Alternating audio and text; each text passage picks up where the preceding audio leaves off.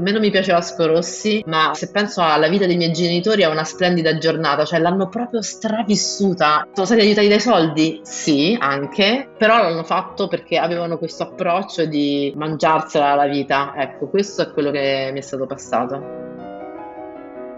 Valeria Viola ha quarantatré anni e vive a Roma. Proviene da una famiglia molto agiata ed è sempre stata circondata da lusso e ricchezza, ma l'eredità che le hanno lasciato i suoi genitori è un'altra.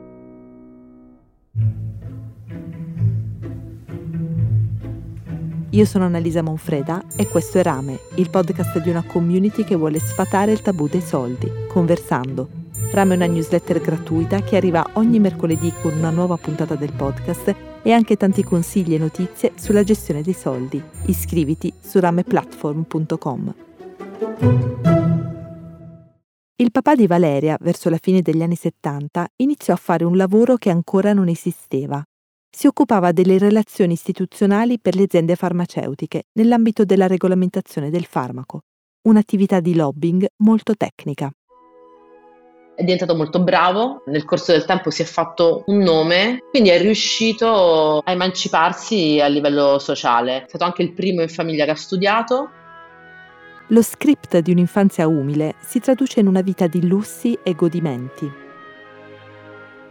Erano molto giovani quando mi hanno avuta, avevano mia mamma ventiquattro, mio padre ventisette e vivevano gli anni ottanta come i film di Jerry Calà, molto festaioli, giovani, belli, sportivi. Ecco, Jerry Calà e Christian De Sica, cioè io vivevo accompagnandoli ai circoli del tennis, andando alle feste di carnevale con amici giovani e quindi c'era ricchezza in casa. Io sono sempre stata delle scuole private, ho sempre avuto dei bei vestiti e loro vengono da delle situazioni molto umili, quindi questi anni ottanta li hanno vissuti proprio in maniera urgente, con il desiderio di poter riuscire e di potercela fare. Sua madre faceva la casalinga, prendendosi cura di lei e di sua sorella più piccola. La sua famiglia era emigrata dalla Sardegna a Roma quando lei aveva sette anni. Era un contesto umile, molto dignitoso, avevano una casa di proprietà, però mai delle vacanze, nemmeno spingere le figlie femmine a studiare. Quello per esempio che hanno insegnato a mia madre era sposati bene, questo è il tuo lavoro e stai a posto. Nella ricostruzione di Valeria, il confronto con le origini dei suoi genitori è una chiave di lettura importante. C'era una rivalsa sociale, perché nel momento in cui, per esempio, io dicevo ma io non voglio andare a scuola privata, non voglio andare a scuola di suore, non è che erano dei credenti che dicevano devi andare a una scuola cattolica, volevano che io andassi a scuola cattolica perché nel privato funziona tutto e perché lì mi sarei fatta delle connessioni, lì ci sarebbe stata la bella gente. Quindi io andavo a una scuola di fronte al Gianicolo dove c'erano i figli dei medici e dei primari del Bambino Gesù, c'erano avvocati, gente che viveva in centro, quindi per loro era mia figlia incontra queste persone. E poi era farsi vedere, cioè noi andavamo in vacanza vicino Cagliari dove all'inizio degli anni ottanta c'erano tutti i calciatori. Per i miei genitori era un vanto avere delle persone così note, così famose. Tre settimane in vacanza lì, penso con massimo tre anni, ci potevamo comprare casa. Valeria da parte sua ha un'indole completamente diversa. A questo eccesso dei miei genitori ho risposto con una vita quasi più parca e più umile, andando sempre in second hand a Porta Portese, scegliendo dei regali di Natale che non fossero delle borse o dei vestiti griffati, ma libri, concerti, esperienze di viaggio, anche perché poi mi andavano dalle suore che mi insegnavano questo. Prendere a tavola quello di cui c'era bisogno, eh, che bambini poveri in Africa nel frattempo morivano e quindi tu dovevi essere umile, dovevi essere una brava cattolica facendo delle cose con un utilizzo dei soldi diverso da loro. È un privilegio anche questo, avere tutto e potersi permettere di non desiderare niente. Ma in realtà Valeria non ha proprio tutto. Deve lottare per ottenere ciò che desidera profondamente e anche per raggiungere il suo standard di benessere, che è molto diverso da quello dei suoi genitori. esempio i miei genitori non volevano che io mi comprassi il motorino. Io a quindici anni ho cominciato a fare le feste per bambini con un'amica, me lo ricordo ancora, ho pagato il mio motorino un milione ottocentomila lire, che era un Honda Sky, con quei soldi, che comunque guadagnavo centocinquantamila lire a festa. Quindi un po' li spendevo, un po' li mettevo da parte, per poter essere libera di fare delle cose che erano, tra virgolette, umili per i loro standard. Valeria inizia a lavorare facendo feste per i bambini e non smette più. Ho preso una borsa di studio all'università e facevo la bibliotecaria, poi facevo la commessa, a Natale in negozi di giocattoli. Cioè, ho sempre fatto qualche cosa per essere indipendente e non dovergli chiedere soldi. Per me è stata una reazione alla loro spregiudicatezza dell'uso dei soldi, perché quello che arrivava spendevano. Io lo vedevo e, tra virgolette, lo subivo. Noi non avevamo una casa, a parte quella dove vivevamo tutti insieme, una casa fuori, titoli o altre cose, tutti spesi, tutti spesi. Mio padre per il suo compleanno faceva delle feste in giardino in cui invitava catering, camerieri in livrea, quello, quell'altro. Se c'è un immaginario, un altro film che mi viene in mente è La grande bellezza, quando c'è quella bambina che dipinge a casa di quelli con delle persone che arrivano tutte un po' assurde, queste feste così con il cigno di ghiaccio, no, delle cose pacchiane proprio, delle pacchianissime. Ed è proprio a una di queste feste che la vita gli presenta il conto. Durante la festa dei suoi sessanta anni, una di queste grandi feste, avevamo duecento persone a casa, mentre balla ebbe un infarto e morì. Infatti questa cosa è incredibile, cioè è veramente da film.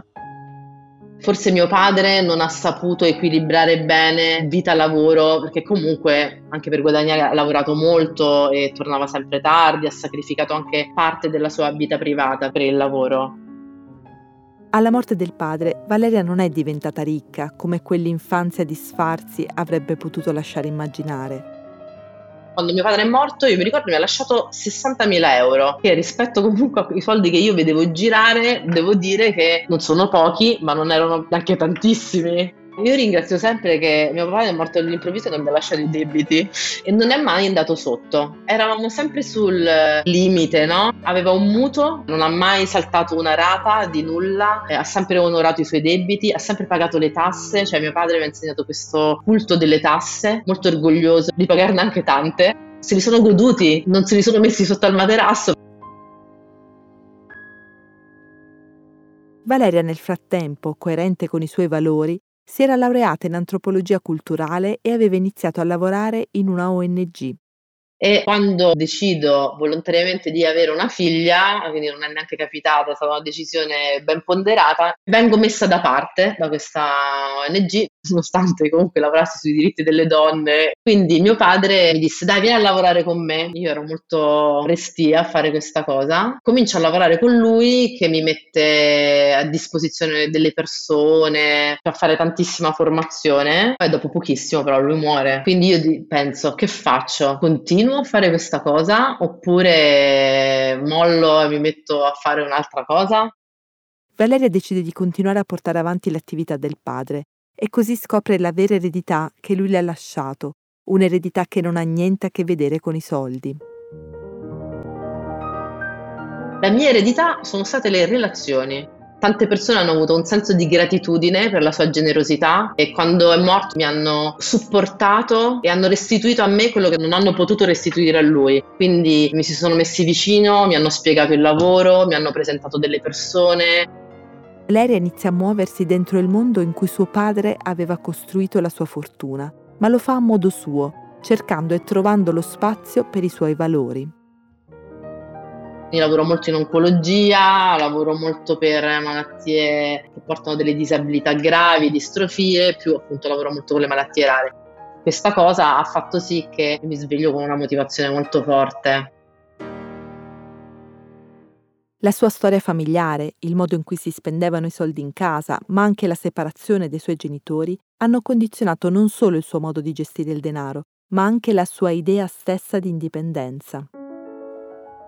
Per me lavorare e potermi autodeterminare nelle mie scelte è una risposta a quello che ha vissuto mia madre, che non ha potuto prendere delle scelte, fare delle cose perché non ha mai lavorato, ha investito tutto sulla famiglia, in, appunto, in un castello di carta che poi crolla, crolla anche la sua indipendenza economica che non c'è mai stata però. Ha sposato bene, ma poi dopo, quando mio padre è morto, non c'era neanche più lo stipendio, non c'erano gli alimenti. Sono stata io che ho mantenuto mia sorella e mia madre, fino a che mia mamma non è morta. Comunque ero io, diciamo, quella che pagava l'assicurazione, il riscaldamento, c'era una pensione minima e poi c'ero io che andavo a sopportare le esigenze di mia madre e mia sorella.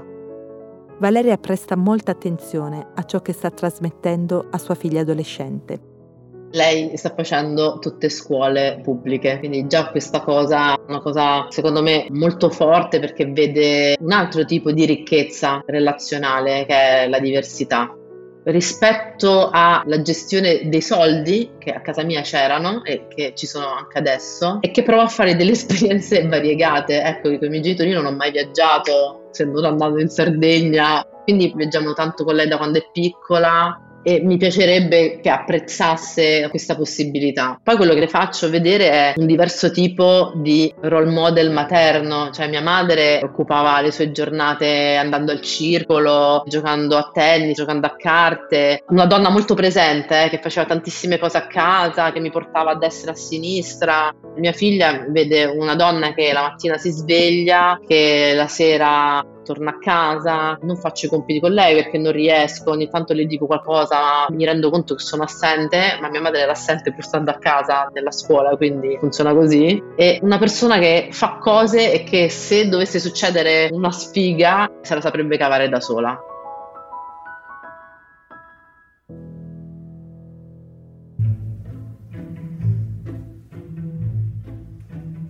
Hai ascoltato Rame. Per ricevere ogni nuova puntata del podcast, ma anche consigli e notizie per prendere le decisioni sui soldi più giuste per te, iscriviti alla newsletter del mercoledì su rame platform punto com.